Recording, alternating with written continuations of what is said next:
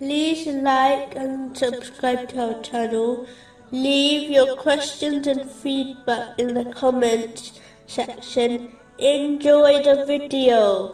Continuing with the last podcast, which was discussing chapter 13, verse 33. Rather, their own plan has been made attractive to those who disbelieve, and they have been averted from the way. And whomever Allah leaves astray, there will be for him no guide.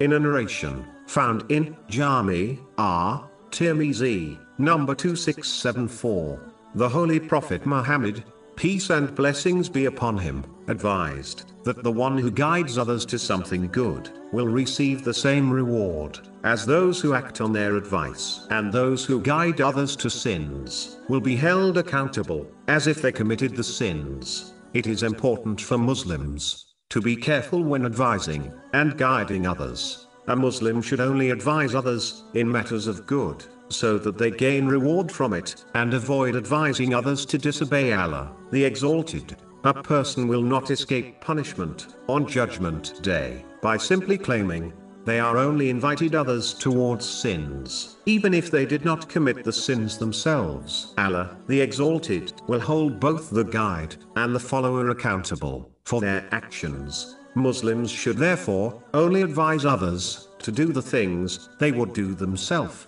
If they would dislike the action to be recorded in their book of deeds, they should not advise others to perform the action. Because of this Islamic principle, Muslims should ensure they gain the adequate knowledge before advising others, as they can easily multiply their own sins if they incorrectly advise others. In addition, this principle is an extremely easy way for Muslims to gain reward for actions they cannot perform due to a lack of means, such as wealth. For example, a person who is not financially able to donate charity can encourage others to do so, and this will result in them gaining reward as if they donated charity.